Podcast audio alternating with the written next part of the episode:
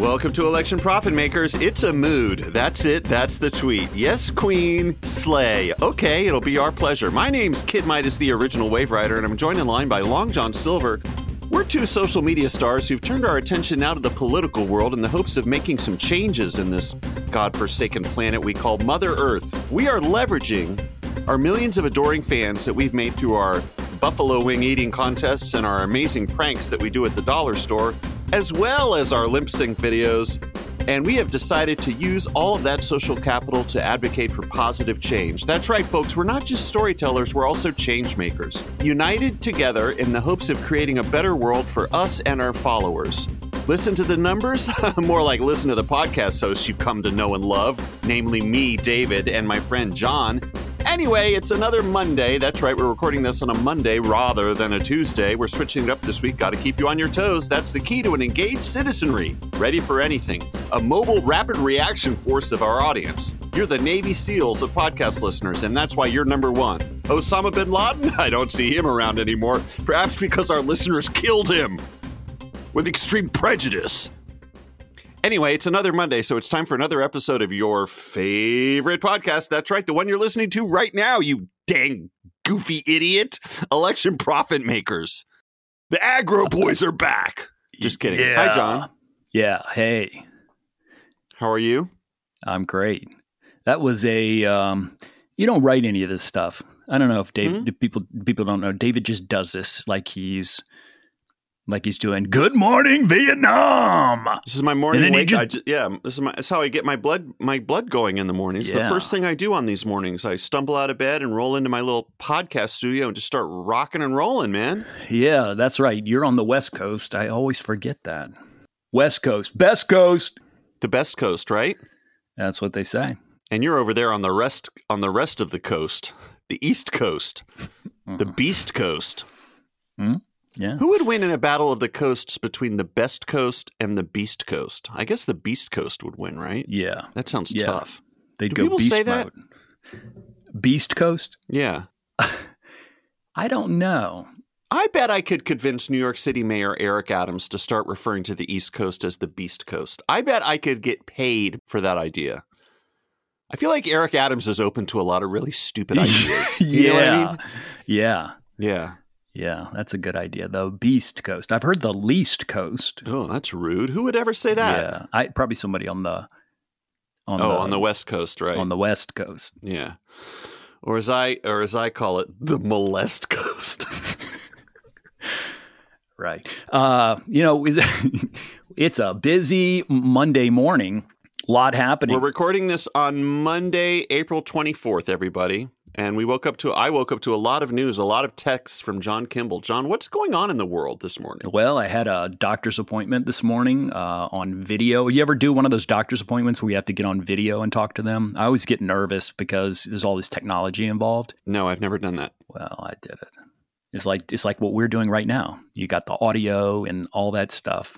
Got to I'll be the doctor. right. Let's recreate it. So, John, Okay. um, I'm looking at your charts. Your your health is um looking pretty good. Why why what do you need from me today? Uh, well, I just went checking in because you know, COVID kind of turned everything upside down, and I haven't oh really yes, seen COVID. I had many patients with COVID. Um, three- no, how no, are no, you no, no, no, no. today? I don't have COVID. I'm just saying that I've tried to see you a few times in the last three years, and it's been difficult. So, and apparently, it is still difficult because now we're doing this on this video. So that's how it went. But she was I'm great. very sorry, but John, I'm a popular doctor, so I'm busy.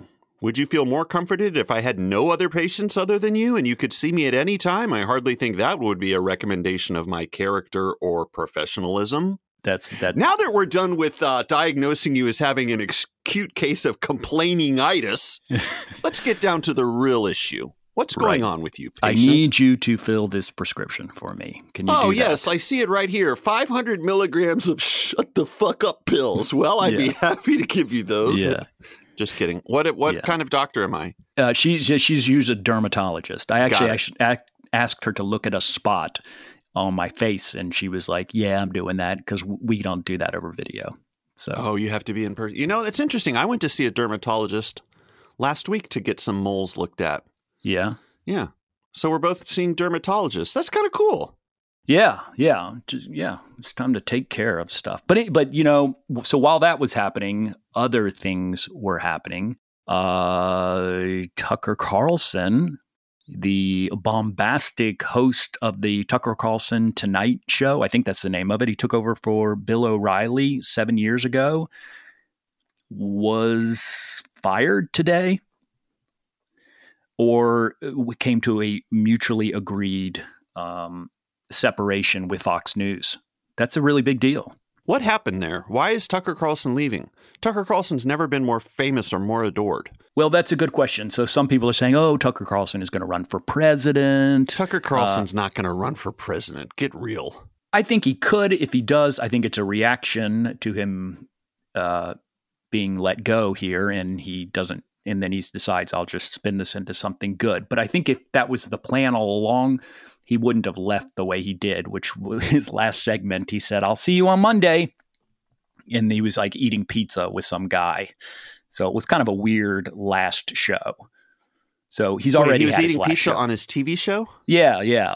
Was it like a bit? Was he doing a funny bit about pizza? I think it was just like sort of a lighthearted, yeah, we're here. Maybe it was like a pizza tycoon who, you know, hates gays or something, and that's why he was on. So they were, I, I, I don't know. Right. Uh, but it w- was not the type of farewell that you have when you know that you're you're leaving. So, so it was an the, unexpected termination of a contract or something. Right? Was this a result of some other news that happened this week?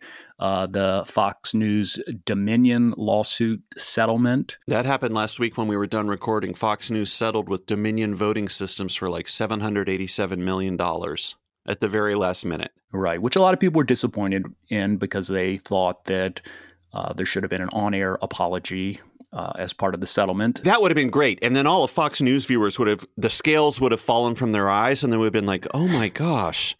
Now that right. my favorite TV personalities are apologizing for their deception, I realize the error of my ways. Why, I've been absolutely hornswoggled. Martha, get in here. We've got to start voting for progressive policies. This news network has really been pandering to our basest interests. Why, we've got to turn our whole political ideology around. Uh, Come on, guys. Yeah. yeah, might not have made a big a difference, but more money would have been good. But still, that's a lot of money, and that will make an impact for Fox. And maybe that had something to do with them parting ways. But why? They've settled it already. The past is done. Maybe that uh, either that was part of the settlement that hasn't come out yet. Oh, that was a secret condition of the settlement. But Dominion I, was like, I, I, f- I, feel, I feel like it, that would have come out that we I would know that, that would have leaked.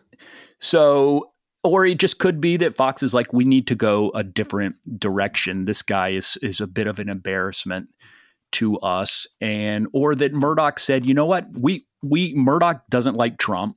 Maybe he's and and uh, Tucker is a big time Trump guy, so this could hurt Trump. Whoa, whoa, whoa, whoa. Not having Tucker on the air. I thought one of the things they revealed in those Fox texts was that Tucker hates Trump and called him like evil incarnate. Yeah, but he but he promotes Trump. Okay, because Trump serves his white nationalist interests. Right. Could it have anything to do with the fact that, and I didn't realize this until very late in the game, this Dominion lawsuit is not the only lawsuit that Fox is facing over their host's erroneous claims concerning the 2020 presidential election.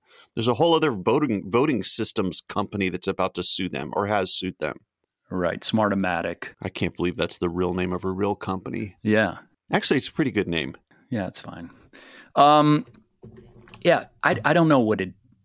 Why was O'Reilly let go? They finally had just uh, long-standing they, multiple cases of sexual harassment resulting in payouts of tens of millions of dollars. Right by Fox News. So O'Reilly was out, and everyone said, you know, the ratings are going to be awful, and they'll never be able to replace him. And Tucker Carlson has done just as well. So it seems like they could just replace him with another demagogue that would do the same type of thing, unless Fox got rid of him because they no longer want that.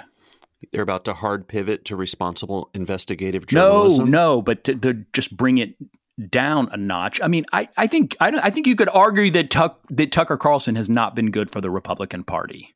Mm. That he has, you know, driven the Fox viewers very, very far right, and he has this incredible influence. And then in from there that influences the party. Uh, this is slightly disappointing to me because only yesterday on a phone call with our mutual friend John Kay, did I finally understand everything about Tucker Carlson. John Kay gave me the source code to his entire personality, his entire career. Do you know the deal with Tucker Carlson's mom? Is this common knowledge? Yes. Oh. That his mom was like a bohemian, free spirited hippie who abandoned mm. him as a child to run off with a bunch of hippies. That's why this dude like started wearing bow ties before most of us have fucking hair on our chins. Like, right. It's all right there. I had no idea. And that's why he hates women so much. I mean, it just he just It's seeds. all mommy issues. Yeah. Am I the only person on earth who has no psychological issues that can be traced back to his parents? Am I the only one, the blessed individual, who has no psychological issues whatsoever and scoffs in the face of the many therapists that he's seen over the years on a lark because they have nothing to teach him because he's perfectly well adjusted? Thank you very much. It really does come down to my, how can that be true? How can it be true that stuff real that elections are being attempted to be overthrown in part because people's parents didn't love them enough? Because that was the same deal with Trump. Yeah. His dad used to hit him and didn't hug him or whatever, and the same thing with Tucker Carlson. How can it still be in the in the age of Chat GPT and virtual reality and high speed modems? How can it still be? that our entire cultural and political landscape yeah. is determined by people who have unresolved issues with their mommies and daddies. Are you asking seriously? Yes. What's up with that? Well, I, I think that's the case with everybody. I think everybody's major issues probably come from their parents or their upbringing, not because their their parents are necessarily bad. It's just that that's the where you had the biggest in, in, that's where you're most influenced when you're i'm sure that yeah but you're saying they're unresolved that he should have gone to therapy over it. Yeah you know that meme where they say men will literally try to overthrow the government rather than go to therapy. Yeah. Like that's actually what the case is here it seems like. Yeah i mean in, in a case like tucker carlson therapy would be exactly what he wouldn't want to do. So yeah in in cases with men like that or women or just people in general that that yeah they're in trouble. Wowie zowie. Now Tucker Carlson wasn't the only high profile media figure to be let go. I'll say that even before the Tucker Carlson news dropped, the CEO of NBC Universal was uh, terminated, I think, on Friday for an inappropriate relationship with a woman on staff. I read about that. That's Hollywood news. But now, John, I have a news that another person, a more of a household name, Don Lemon yeah. has also been fired.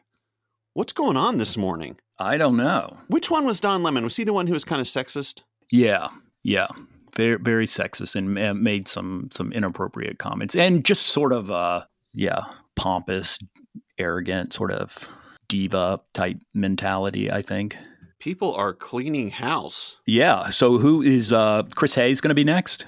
Speaking of Chris Hayes, he interviewed North Carolina Representative and TikTok superstar Jeff Jackson last week. Jeff Jackson is having his moment in the media spotlight. John, thank you for the opportunity to pivot to some news from the old North State. I'm Jeff Jackson, and I'm telling you the truth about what's happening in Congress. You are so skeptical of Jeff the Jackson. The people in Congress are actually not telling you the truth. But I am Jeff Jackson, and I am telling you the truth. Why do you hate the Jeff Jackson so much? I don't know. It's too polished. It's too smooth. You told me you thought he was lip syncing to his own TikTok videos. I I, th- I think is is just the audio is so crisp. It's like, um, you know, the movies, they don't do real audio. They go into the studio afterwards, right? Look at Johnny Hollywood over here discussing yeah. ADR. Okay, tell us right. how Is Hollywood that what it's really called? works. ADR. Right. So he's doing ADR. Mm-hmm. It's clear to me that he goes back and then he uh, gets in front of a professional uh, studio mic in a studio because there's no mic present in front of him. He could be wearing a lavalier mic under his shirt. It's, it's such amazing quality. We need one of our listeners who is a real sound professional to go watch some of Jeff Jackson's TikTok videos and tell us they're obviously scripted. So it would so it is possible that he could read it once for the mouth movements and a second time into a high quality microphone. Yeah. So when you first told me that, I was extremely skeptical. I was like, no way, he wouldn't bother. He just has a fancy phone and good uh, sound. You know, maybe there's someone standing over him with a boom mic or something. I don't know. Maybe that would be too much. But then I started watching his most recent video and I was like, yeah, maybe he is lip syncing. I mean, people can get pretty good at lip syncing these days, you know? Then you told me that everyone on TikTok is lip syncing, and then I started to feel my whole world crumbling around me. That can't be true, right? I think a lot of people are. I think a lot of people on Oh. TikTok are, um, and because some people don't do it very well, and you can you can you can see. I have never noticed someone on TikTok lip syncing sloppily. Maybe I'm too gullible. Maybe somebody will write in and say, "John, you're crazy. You just have some weird audio lag in your software." Yeah, in your And hearing they- aid software. Let's not forget which one of us wears hearing aids. That's true. Just kidding. Your hearing's probably better than mine because I have tinnitus. Oh my God, the Yeah, ringing in my got that. ears. Oh I my goodness gracious. So Jeff Jackson was on Chris Hayes because he's having a moment, and Chris Hayes was really complimenting him about how smooth and polished he was, and why are you making these explainer videos? Why are you blowing up on TikTok? Then Chris Hayes turned to the case of Cotham. You'll remember the North Carolina state representative who switched parties from Democrat to Republican to ensure a Republican supermajority in North Carolina. Republicans celebrated that by like introducing like five or six anti-trans pieces of legislation that I'm sure she's going to support. Chris Hayes was like, "What's going on with your girl over there?" Jeff Jackson was like, "I have no idea." He had no insight. He was like, "I don't know. I find it very strange. I don't know what's going on with her." Interesting. Is that you- interesting? I don't know. I don't know. You you wanted. I, I thought you were going to talk about Chris Hayes saying that he was looked like he was created in an AI lab Oh, right. He said that. It kind of dissed Jeff Jackson. a little bit, and then Jeff Jackson was like, "Well, thank you for having me on the show." Jeff Jackson probably closed off, you know, turned off his Zoom and was like, "That fucking Chris Hayes. I would love to meet him on the streets of Windsor Terrace, Brooklyn. I'll pound him within an inch of his life." Because Jeff Jackson's a military guy. He's tough. He is. I didn't know that. Yeah, he's in the National Guard. He's running for president someday. I was thinking senator at some point. Yeah, maybe so. Let's keep going on the North Carolina news tip, actually, because now you've reminded me that the governor's race now has an official entrant. As we predicted, Lieutenant Governor and and and frothing homophobe Mark Robinson is going to run for governor on the Republican ticket. The News and Observer published a weirdly fawning profile of him last week, talking about his life and where he came up with all his political convictions and pulling himself up by his bootstraps and yada, yada, yada. Included the fact that at the time of his birth, Mark Robinson's father was 71 years old. That's an interesting piece of political trivia. And he was the second youngest of 10 kids. So there was another so there was another kid after that. I didn't know that was physically possible. He must be the American politician with the oldest father. I mean, Mark Robinson's father has passed away, obviously. He died before Robinson graduated high school. No surprise if Right. Robinson was born when he was 71. But that's like, that feels like a, I don't know if it's significant to Mark Robinson's character or anything, but like, that's a pretty interesting number. When we talk about listen to the numbers, these are the types of numbers we're thinking about. 71. Yeah. 71 years old, and it still works, if you know what I mean. Wink, wink. The penis producing semen, Yeah. right? Um, the seed that fills a woman's womb so that a precious life may be introduced into God's creation. Right. You can still do that when you're 70, 71 years old? Some guys. Yeah. Wowie zowie. So yeah, that must have had a huge influence on him because I bet this guy was a bit checked out uh, as a dad at that point. And also, even if he wasn't checked out, when your dad is from three generations different than your peers' fathers, then you have a, a different upbringing, obviously. Just like me with my parents. And my parents were only about 10 years older than all of my friends' parents because my Right. parents started late. So people often re- mistook my dad for my granddad, also because he went gray mm-hmm. prematurely or right on time, I guess. He was just old from the get go. And I suppose being raised by older parents has given me a sort of, I don't know—a sort of um, conservative and buttoned up affect you know i don't i never ran around and listened to hippie music like like everyone else like when you guys were out party, partying with tucker carlson's mom dancing to the grateful dead I was at home studying my Greek and Latin classics, you know? hmm I was from an older generation. That's right. You would say, Hey, David, let's go to this concert. It's by a really fun band called Gwar. And I would say, No, thanks, John. I'm going to go to a Bill Haley and the Comets concert to watch them rock around the clock. Yeah. Clocks, right? Time, the numbers. Again, it comes back to the numbers. Listen to the numbers. And rock. Turn now, huh? and rock. And rock, yeah. Speaking of rock, Oh my God, we have to get to our corrections. We'll be right back with some corrections. Well, we're back and it's time for the corrections. We made a lot of corrections online. I mean, we made a lot of mistake. Oh, see, there's another mistake. I'm caught in a mistake vortex. My whole life is a mistake vortex. But let's focus now on on the many errors that we committed during Election Profit Makers episode 204 of last week. We received uh, boundless, countless corrections, and we want to acknowledge all the errors we made so our listeners can be forewarned as to how to seriously to take any future pronouncements made on this podcast. Oh, John, where to begin? Why don't you start? okay, I have discussed this um, with my significant other, and I s- said to her that um, two of the mistakes that David made, I knew were mistakes, and that I thought David was doing a bit. But nobody's going to believe me when I say that. So they're just going to say, no, John. John is just embarrassed that he he also was wrong about these things. But I really the when you were singing "Heart of Rock and Roll," I knew that that was Huey Lewis. You did? I yes, and I thought you were just being funny because if if my memory is correct, it was before that that you were sing, singing "It's a Small World," Charlie Brown, and I need to ask you point blank. I sent you a text Are you going to ask me to resign like Tucker Carlson and Don No, Lemon? Is no, that what's but- happening here?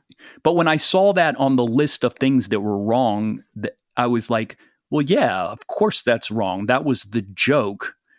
David was being funny, and so I sent you a text and said, "Wait a minute, you were that was a bit when you were doing that, right?" And you told me to save it for the pod. So now I'm asking you point blank, when you were singing "It's a Small World," Charlie Brown, you were making a joke.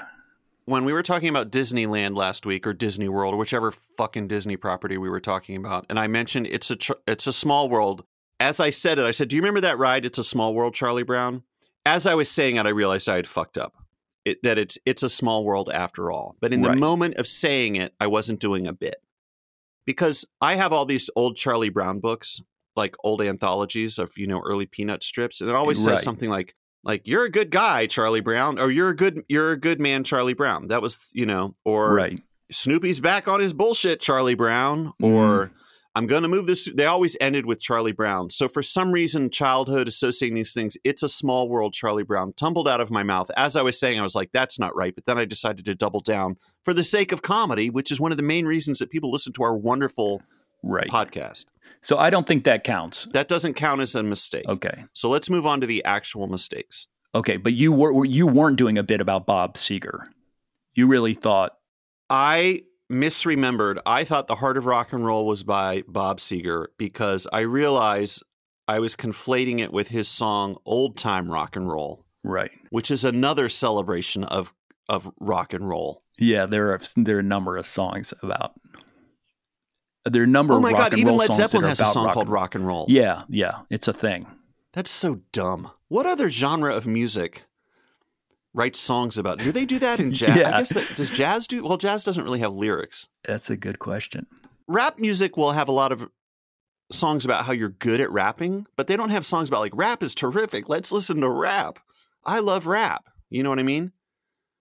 Now, Schoolly D on his first album, the self-titled Schoolly D, which was recorded in his bathroom, the first song on that album is called I Don't Like Rock and Roll, and it samples Joan Jett's I Love Rock and Roll. So I guess in a way, Schoolly D is a that's a celebration of rap. But I think it's rock music that it, that has the the status anxiety such that every so often we have this hit song about how everyone should keep listening to rock and roll because it's really good. Right. And so in the Bob Seger song, Old Time Rock and Roll, he says, Take those records off the shelf. This new music sucks. It's made by Latinos and homosexual. I mean, that's the subtext. It sounds like an anti-disco song, right? Uh, and that was why people hated disco because it was a it was a queer community of color that was driving a lot of disco, right? So it was a very reactionary movement when they were burning disco records. Like it's really ugly. hmm. That's always what I thought of. And then the heart of rock and roll is in Cleveland. I thought, oh, that's got to be Bob Seger because that was kind of like his wheelhouse songs about how great rock is. So that was an honest mistake. And I apologize to Bob Seger and his band of werewolf hunters. And I also apologize to Huey Lewis and his band of journalists for uh, getting the authorship of that hit song in- incorrect. Yes. And I apologize for not correcting you on on that. Uh, the other mistake was uh, I made uh, uh, several mistakes as well. I referred to uh, 10,000 leagues under the sea, and apparently it's 20,000 leagues, of course, under the sea. 20,000 Leagues Under the Sea is the name of the intellectual property that was used by Disney in a movie, it turns out, and then turned into an uh, aquatic theme ride. Right. It was replaced by Finding Nemo. And you said it was replaced by Little Nemo. And I would have never known the difference between the two of those Yep, and that was that was my mistake. and mine. Finding Nemo is a f- famous cartoon. Little fish goes missing. And that's what the 20,000 Leagues Under the Sea ride is now, Finding Nemo. But for some reason, I said Little Nemo, and that's an apology. If we can circle back to the 20,000 Leagues thing, John, this is interesting. We got a dispatch from listener Chris who said the 20,000 Leagues is actually not a reference to depth. I always thought it was like 20,000 Leagues under the sea. Wait, is it under the sea or beneath the sea? What if, if we just It's make under- another un- mistake? No, it's under the sea. Okay. I always thought that meant that they went under the sea to a depth of 20,000 leagues, but that's Yeah. not what it means. It's a reference to how far they traveled while submerged. A league is three nautical miles, writes Chris, or about 5.6 kilometers. The diameter of the Earth is only 12,750 kilometers. So 20,000 leagues under the sea would be all the way through the planet and out into space. Did you know that? They're saying we traveled 20,000 leagues, like horizontally, whilst under the sea. I don't understand this part about going into space. He's saying that if you really traveled 20,000 leagues down under the sea, you would go all the way through the earth and out the other side into outer space. Right. Okay. That's all Now that I- is. now which itself would be a cool movie. Yeah. And now, John, there's another error. Okay, yeah. The other error, uh, and and you, yeah. Apparently, Epcot, or as it was originally known, Epcot Center. It's not called that anymore. It's called Epcot, which stands for something prototype community Experimental the prototype city of the future or, so, or Right. tomorrow. right, which uh, has something to do with world culture and countries. Um, so that there are countries in. You thought it was all about like color televisions and fax machines and medical robots. Well, half of it is the and the original part was. And the last time I was at Epcot was I don't know, 40 years ago. So I was just a kid. And that's all I remember of it. So I apologize. Uh, and apparently the countries were a big part of it, even when I went to it, which I think was the first year that it opened. But it doesn't. It's a not a good branding situation. I don't know why the countries are a part of it. It's called Epcot. It's all about technology in the future, and then they're like celebrating, you know, German bratwurst and uh, you know other things. It's true. other- I mean, even as a kid, I felt like it was a little unfocused. It felt like they just had some ideas and they were like, well, we can't, we don't have the money to make technology world and country world. yeah, but I, so I, I was wrong. Sorry. So those are the mistakes. That was good. That that that felt like the right thing to do. We should always acknowledge when we when we make mistakes, right? We do. We always do. Okay, we try. We try. So uh, Ron DeSantis has had a great week. What happened? Uh, he continues to fall further and further and further in the polls. And uh, this morning, there was a clip of him. Oh my god, this clip. You would not get off my ass about watching this clip. Did you watch it? Yeah, it's good. I have to say it is very good. He is, how would you describe his attitude? Just like bitchy? someone asks him, What are you going to do about the fact that you're falling in the presidential polls? And he says, Well, I'm not running yet, so I don't care, or something like that. uh, but his uh, face, he looks.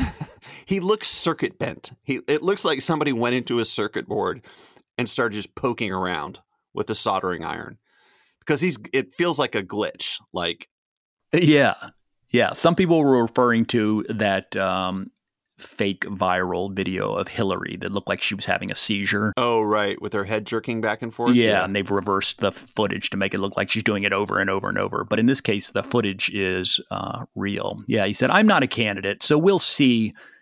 If and when that changes. That bros. And then while he's saying it, he's got this smile on his face. He just, he looks like he's pretty depressed. He looks like a depressed guy speaking as a depressed person, I, I, I look at Ron DeSantis's face and I go, yeah, that's how I would look if I were the governor.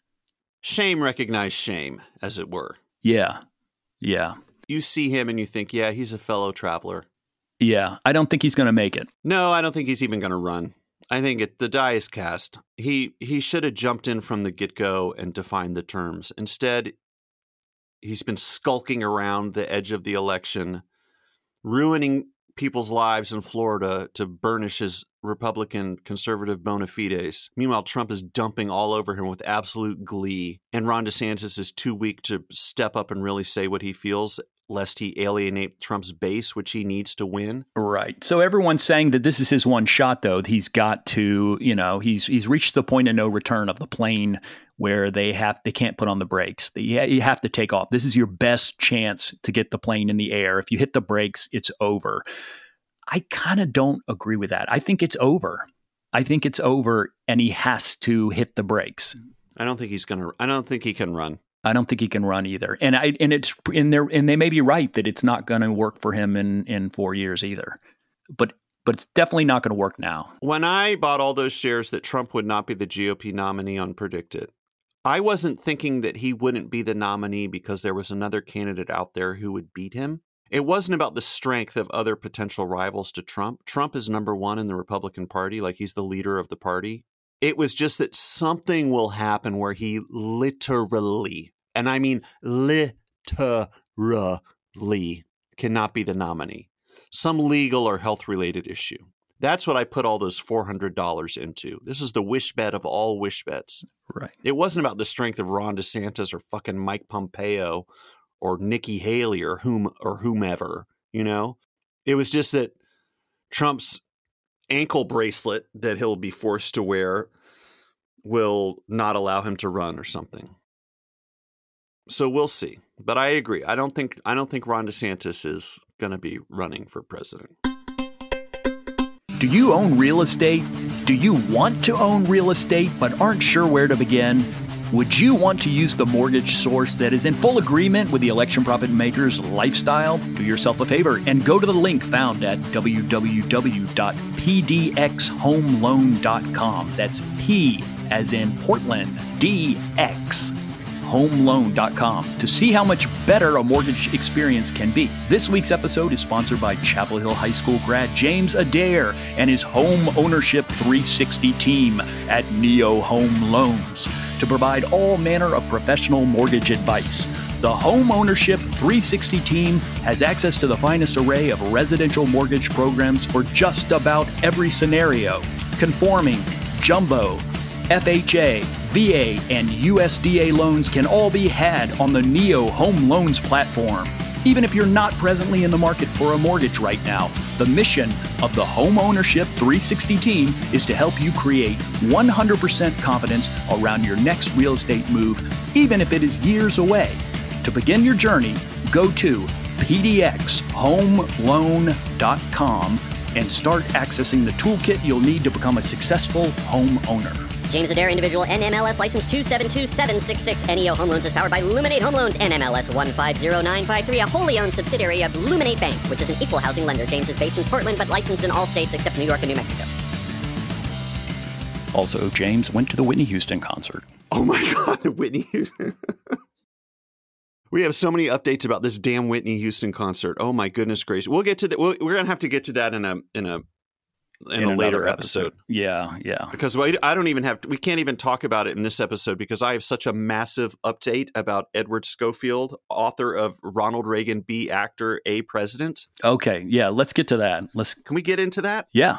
I'm going to begin, friends, by reading another selection from the book Reagan B actor A president. This is chapter 3.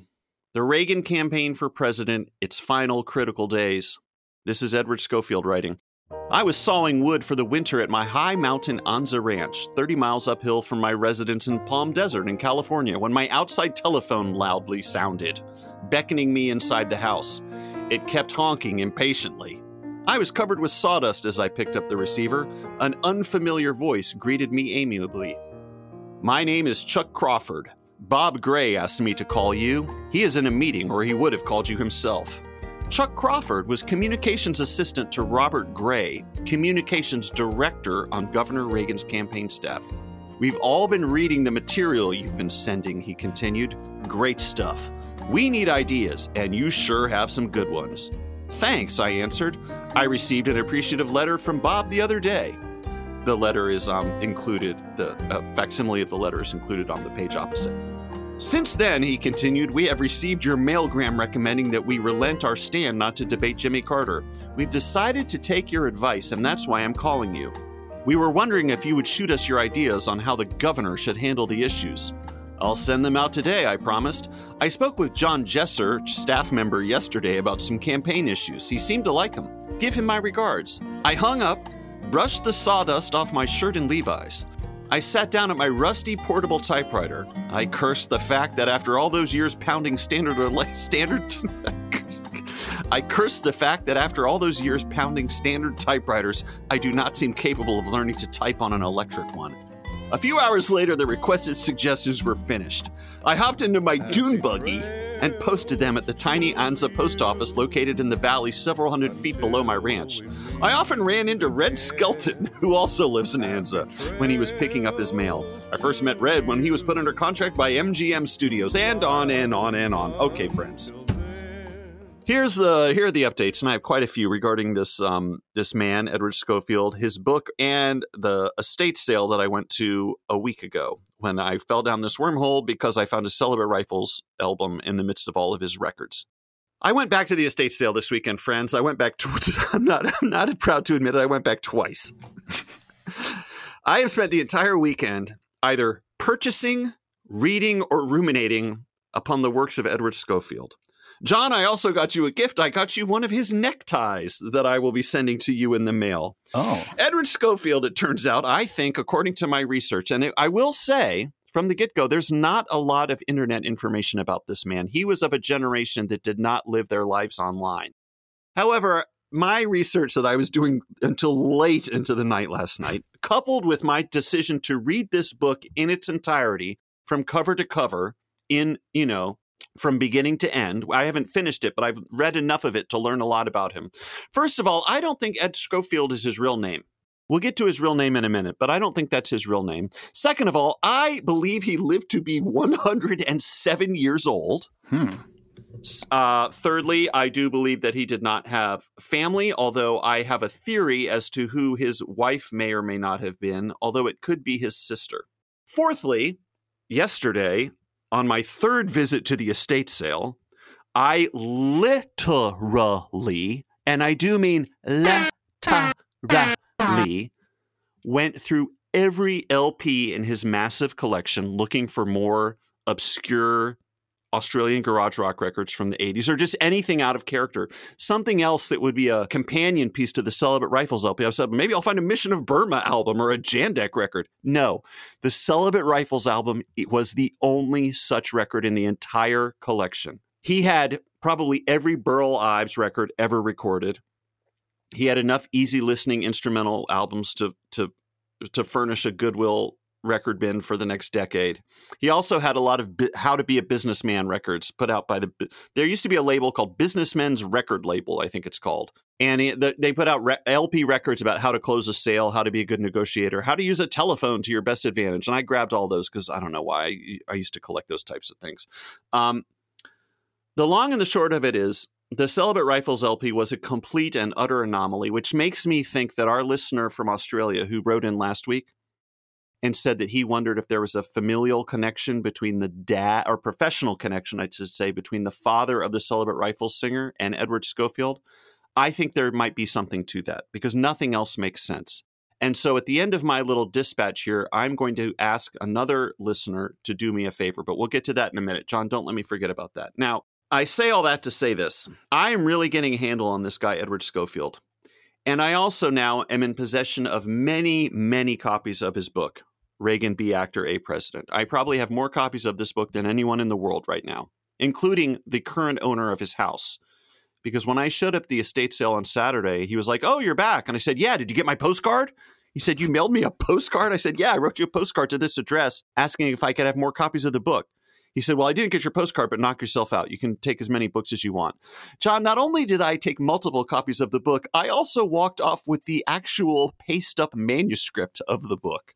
What? Which Scofield had held. I have the actual man, the thing they made the printing plates from with the every, you know, with the with the printer's tape and the blue wow. printer's pencil. And I actually have the actual printing plates for the title. The actual metal printing plates were included. Okay. I'm I'm like Doris Kearns Goodwin. Like I'm it's such a history buff now. Yeah. I could not sleep last night. My mind was racing. So listen to this. Edward Scofield, I had said I think he knew Ronald Reagan from showbiz, the way he writes to him. And reading the book from cover to cover, here's the deal. Edward Scofield was Ronald Reagan's publicist at Warner Brothers in the 1940s when Reagan was starting out. Hmm. They were both new to the industry. Edward Scofield, to hear him tell it, and he does tell it because the introduction to his book is kind of just him presenting his life story so that we understand he's an authority on all things Ronald Reagan and publicity. He was a young a, a young whiz kid publicist at the at Warner Brothers in the 40s. He um, went on to have a lot of success. He brags about owning three different houses, including his ranch in Anza, California, which was referenced in the in the section I read. He also says he was quote unquote the first publicist in Las Vegas, whatever that means. He also, John, owned a limousine because at one point he re- he recreates in his book a letter where he says to somebody, "Great, I'll come by and pick you up in a in my limo. It'll be a good excuse to drive my limo." I think this guy was just driving around in a limousine. This wonderful man. Wow. Okay, the book opens with Edward Scofield recounting his life story, and then the and then the following chat. then the let me find the following. this is one of those things where you read it and and you're filled with a love for all of humanity. Like he follows that with a movie pitch. He says i have a great idea for a movie and i'm to and i'm to write write out my movie pitch here. Then he proceeds to retell his life story but in the third person. Okay? So first he presents his life story and he's like oh that's not good enough for you? What if it was a movie? Then he tells it again in the third person because he wants it to be a blockbuster movie. He suggests that it has it, that it's a modern day Mr. Smith goes to Washington. Okay, it's about this whiz kid publicist who leaves the publicity field, becomes an attorney, has some issues with the California Bar Association that he only alludes to, stops being an attorney, then becomes like a psychological expert and a motivational speaker who travels around the world and apparently had an audience with the Vatican with his ideas about this. Uh, there's a there's a there's a lot to process and I'm still processing it. Long story short, after he's done describing this movie, he says it's a modern day Mr. Smith goes to Washington, and I think Frank Capra Jr. should direct it because this is very much in the spirit of these Frank Capra movies. Now, why did he pitch this movie within the pages of the book? It turns out it's for the same reasons that he published the book in the first place. This book takes place, it turns out, over the course of one year. It starts with the summer before the 1980 election. It starts in the summer of 1980, and the last correspondences that are produced are in the summer of 1981.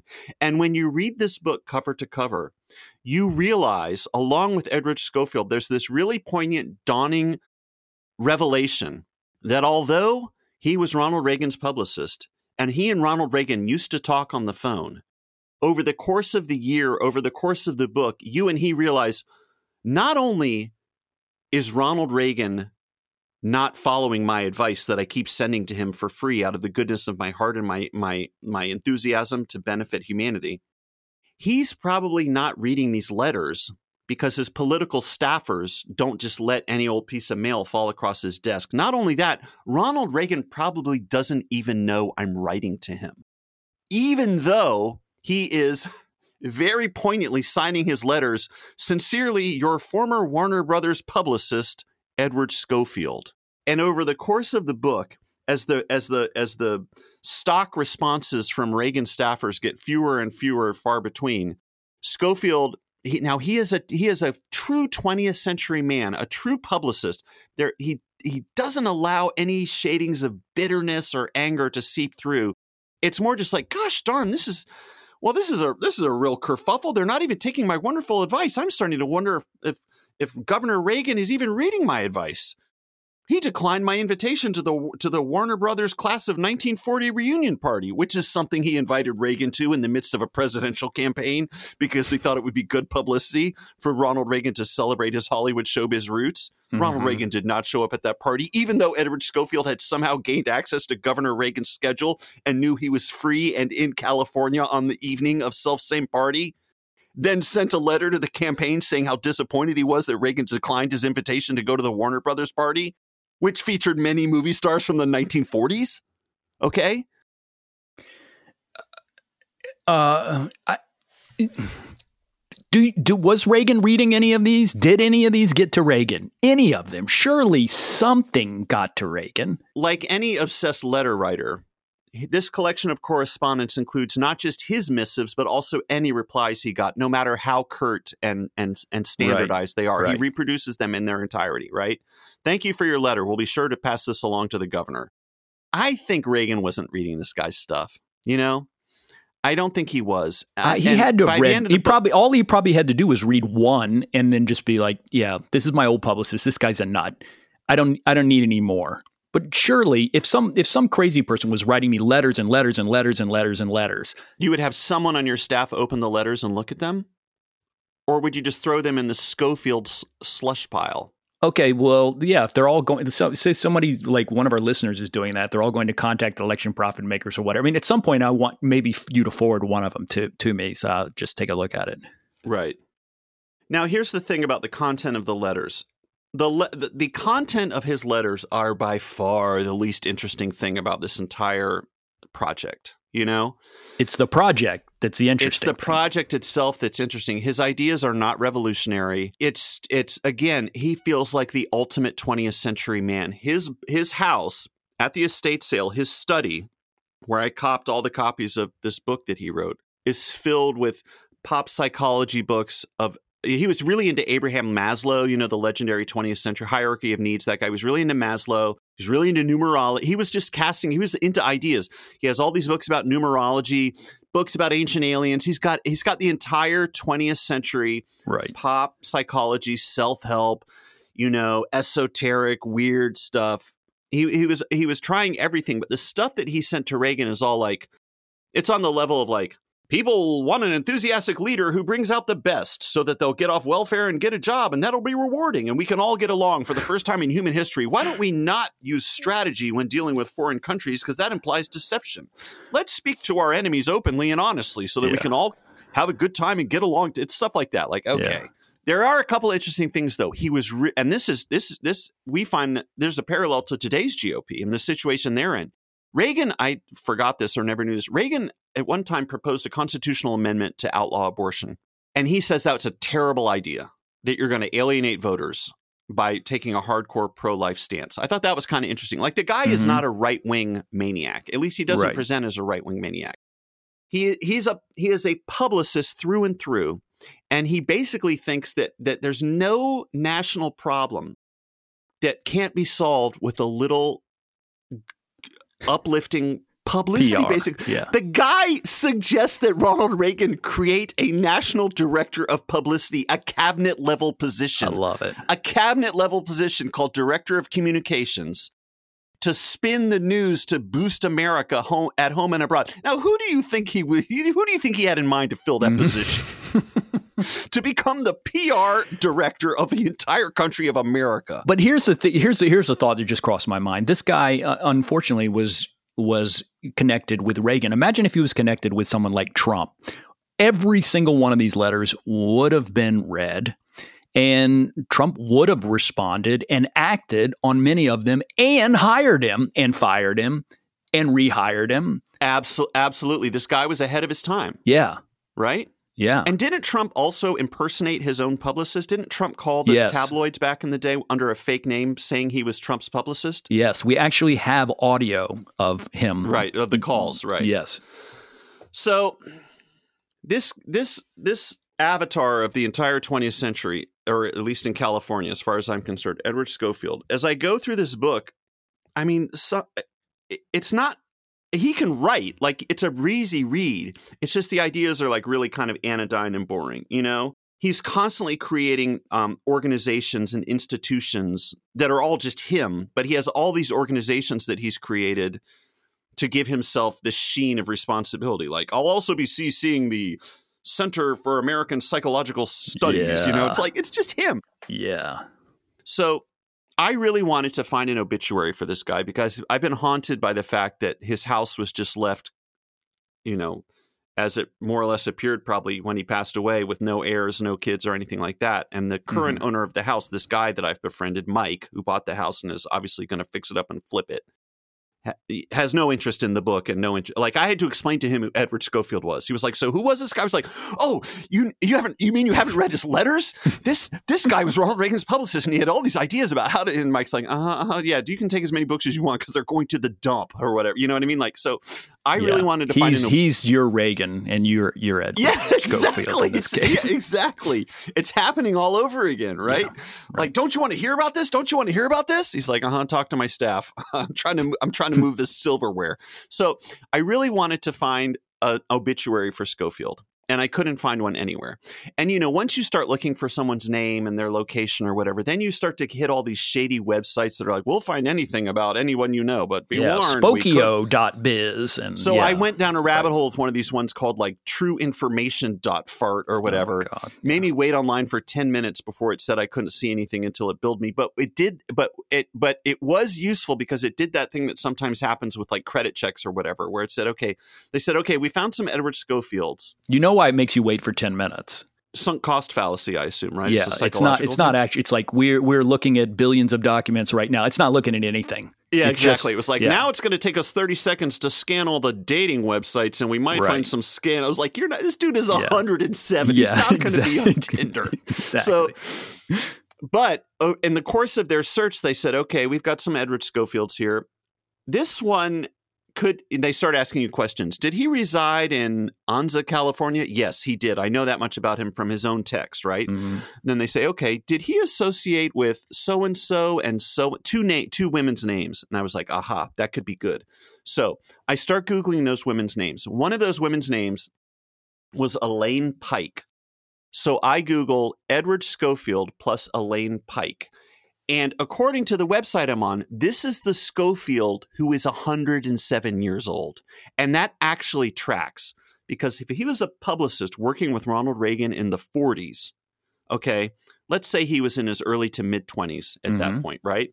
Now, Right. when he's writing the book to Reagan, it's already 40 years later. right So he's in his 60s, right?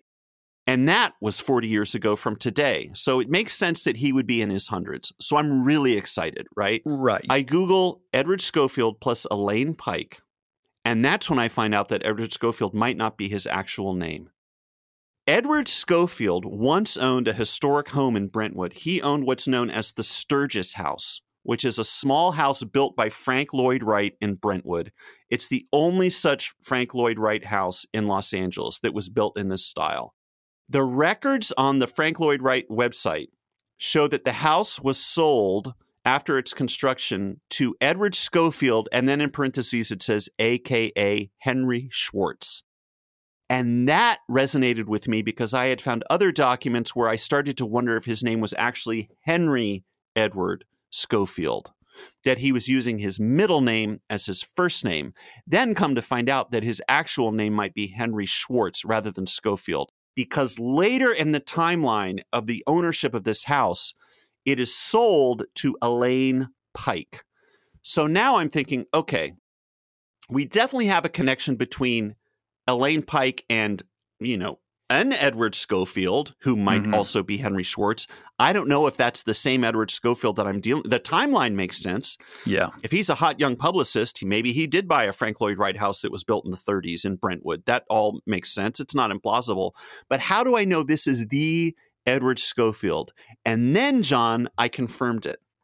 When I went to the estate sale yesterday, I picked up a bunch of snapshots. You know, there's just a huge tub of letters and correspondence and snapshots. And I figured, let me grab a bunch of random snapshots. Some of the snapshots are photographs of charts and diagrams. They they seem like self-helpy and astrological. He was also really into astrology. There was actually a collection. I sh- should have grabbed this.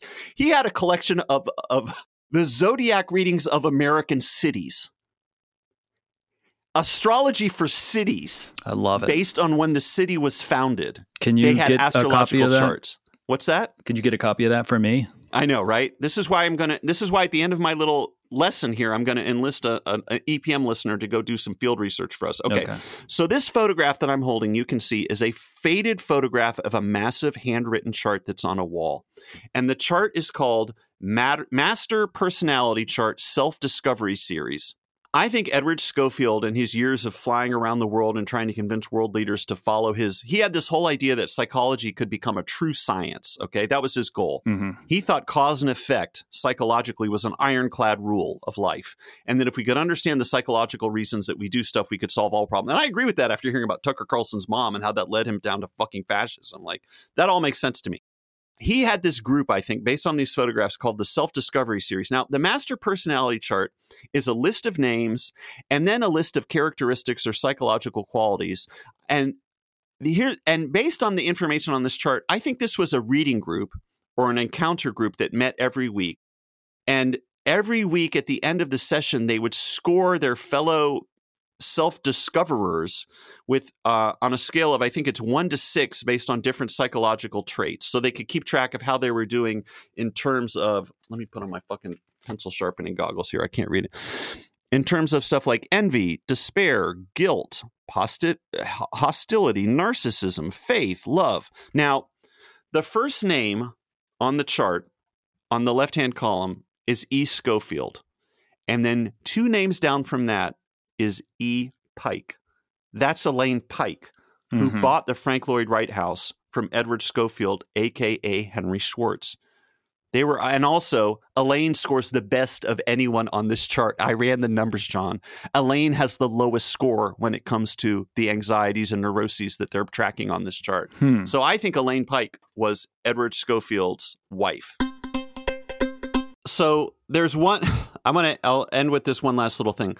There's one moment in this book that I read last night that's actually really chilling and puts all of this stuff. It brings all of these all these things into focus. This this kind of wide-eyed, completely sincere public relations official who hasn't been in the field for decades, trying to convince the future president to listen to his advice to basically appoint him to his cabinet to serve as a public relations guru to save America's reputation. All this like idealism and um bl- uh wh- I don't know what the word is. Like this guy has a million blind spots, okay? This guy has more Hmm. blind spots than I do. This this one type of personality running up against the actual dark-hearted machinations of real political um savvy a savviness of an evil sort. He's writing to William Casey, who's running Reagan's campaign. We'll remember that William Casey goes on to become the director of the CIA, right? He's writing to William Casey in the summer of 1980, the height of the campaign, saying, "Why don't you appoint a director of public relations? Well, then we could then we could argue against Cuba and show that communism is not good." He gets a letter back on June 19th, 1980. Dear Mr. Scofield, this is just a note to acknowledge your note and material for Mr. William Casey, which arrived today in his absence from the office. He is traveling and plans to return to the Los Angeles area next week, at which time your material will be called to his attention. Sincerely, Secretary to William J. Casey. I put it together in my mind last night. Summer of 1980, Ed Scofield writing to William Casey, begging him to be more PR savvy when it comes to the Reagan campaign, to recognize the power of public relations.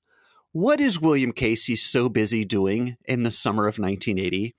William Casey, as we recently learned in the New York Times, was masterminding a campaign, Oh. a trip that his subordinates took to the Middle East to convince our allies to send a message to the fucking Iranian government to keep our hostages in confinement until after the election. The My mind ultimate is PR blown. coup. Whoa! The, the type of public relations savvy and evil that our poor Ed Scofield could never imagine in a million years because he's a big idealistic dork. William Casey must have read his letter and been like, Oh, you think I don't know about public relations and the power of public relations?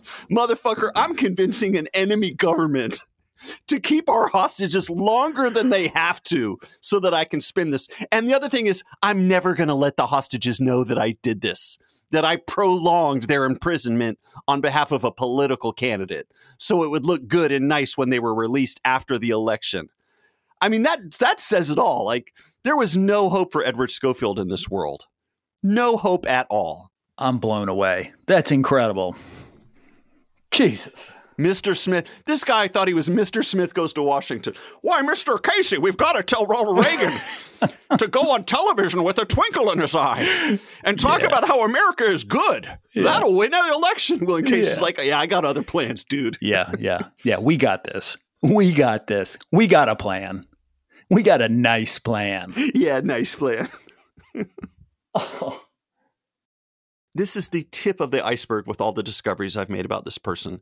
This this 20th century man who slowly starts to realize and by the end of the book is actually writing about the fact that once Ronald Reagan became a politician, access to him was closed off by staff members because as Edward Scofield acknowledges, well, he pro- it's probably hard to reach my old friend Ronald Reagan now because he's probably surrounded by staff members who are who are wary of him being accosted by cranks and weirdos. But that's not what I am. I am his former publicist, and I have all these amazing ideas about how to solve the problems of America. It's a really incredible book. So now I have a couple announcements to make. Here are the action items. Friends, I have so many copies of this book Ronald Reagan, B Actor, A President, which is not only one year solid of Edward Scofield's correspondence to the once governor, now future president, filled with his banal ideas about how to change the course of American and human history. It is also unintentionally a portrait of a certain type of entitled, idealistic man running up against the fact that no one is listening to him. Mhm. And that's where I think its value and its pathos, or however you say that word, that's where it truly lies. Friends, if you are a Patreon supporter at the $10 level, all you have to do is send an email to contact at electionprofitmakers.com, subject line book, and include your mailing address. I will send you a copy of this book so that I can do what Edward Scofield failed to do, which is to disperse these world changing ideas far and wide among America's elites so that we can finally usher in the golden age that he so desperately wanted for his beloved country of America. I have limited supplies of this book, but I have a lot of them. So if you want a copy of this book and you're a $10 a month Patreon supporter, send an email to contact at Election Profit Makers. Again, subject line book. Include your current mailing address. I would be happy to mail you one of Edward Scofield's book. Now we turn to the real mission critical phase of this operation. When I left the estate sale yesterday, I shook Mike's hand and said, Thanks for the books. Good luck with the renovation. It's been nice talking to you over lo these many weeks that I've been haunting your estate sale. And then he said, I'll see you again.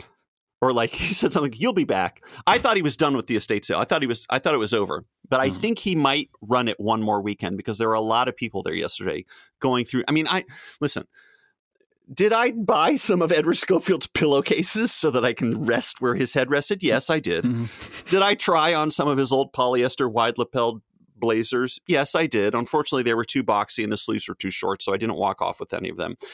But I think the estate sale is going to continue for one more week. Now, I forgot in my desperation to walk out with as many books as possible, I forgot to check the Tupperware bin full of correspondence to see if there was a letter from the Australian father of the lead singer of the Celibate Rifles. If this, maybe, maybe, I'm hoping against hope that maybe somewhere in there there's a card or a letter that says, Hey, Edward, pursuant to our correspondence of earlier this year, please find enclosed my son's garage rock record. I hope you enjoy it. It's no Burl Ives, but then again, what is? I don't feel comfortable going back to this estate sale. I think if I go back for a fourth time, Mike will start to wonder if something's up and start charging me too much for the ephemera that I'm walking off with because they'll be like, mm. wait a minute, something's going on. So I need a secret agent from the Election Profit Makers West Coast Division, the Best Coast Division, to reach out to me at contact at electionprofitmakers.com. If I find out the estate sale is happening next weekend, I need to activate you like a sleeper cell and say, I need you to go to this estate sale and walk in and say, "Oh, look at this." Well, I had no idea. You know, I love ephemera. Can I just have all these letters? There's two and there's two tubs. There's a tub that seems to be business correspondence and there's a tub that seems to be personal correspondence. Like Christmas cards, get well soon cards. I want both tubs. I want to double tub this because mm-hmm. I'm going to go through them and see if there's a letter that explains the Celibate Rifles LP. But again, I don't feel comfortable going back to the estate sale. So if you're up for that, again, contact at electionprofitmakers.com. Reach reach out and, and we'll work and we'll work something out. So that's what I've been doing for the past week, Jon. And I have to say, if this is what historians do all day, this is this is this has been so exciting. And this guy's not even that important. You know what I mean? Like no, like you are making him important. You are you are bringing him back to life. You know what it reminds me of? Remember when I found my grandma's teenage diaries? Yeah.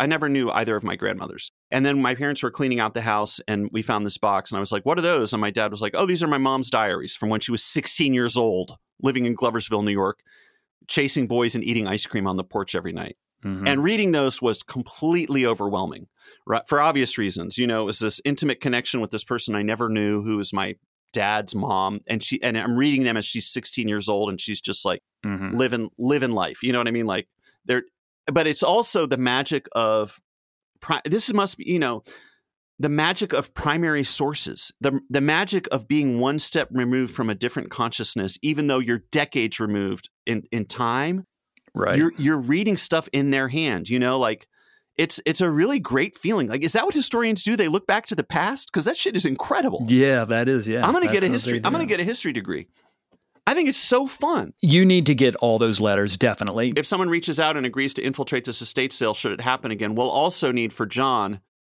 the collection of um, astrological signs of major American cities because yeah. I really should have grabbed that because that's also pretty incredible. Yeah. I'm going to be really disappointed if Charlotte is not in there. We got a lot of great letters, but let's save those for next week along along with our incredible Whitney Houston update because there have been multiple twists and turns in the other mystery we've been trying to solve, which is who who at John who among John Kimball's family was at this Whitney Houston concert. The answer may surprise you. Yeah, stay we'll tuned. get to that next week. Yeah. Election Profit Makers is an independent production. We welcome your support on Patreon at patreon.com slash election profit makers. Send your election prediction questions to contact at electionprofitmakers.com. And if you want to advertise with us, email contact at electionprofitmakers.com. Goodbye. Bye. Bye.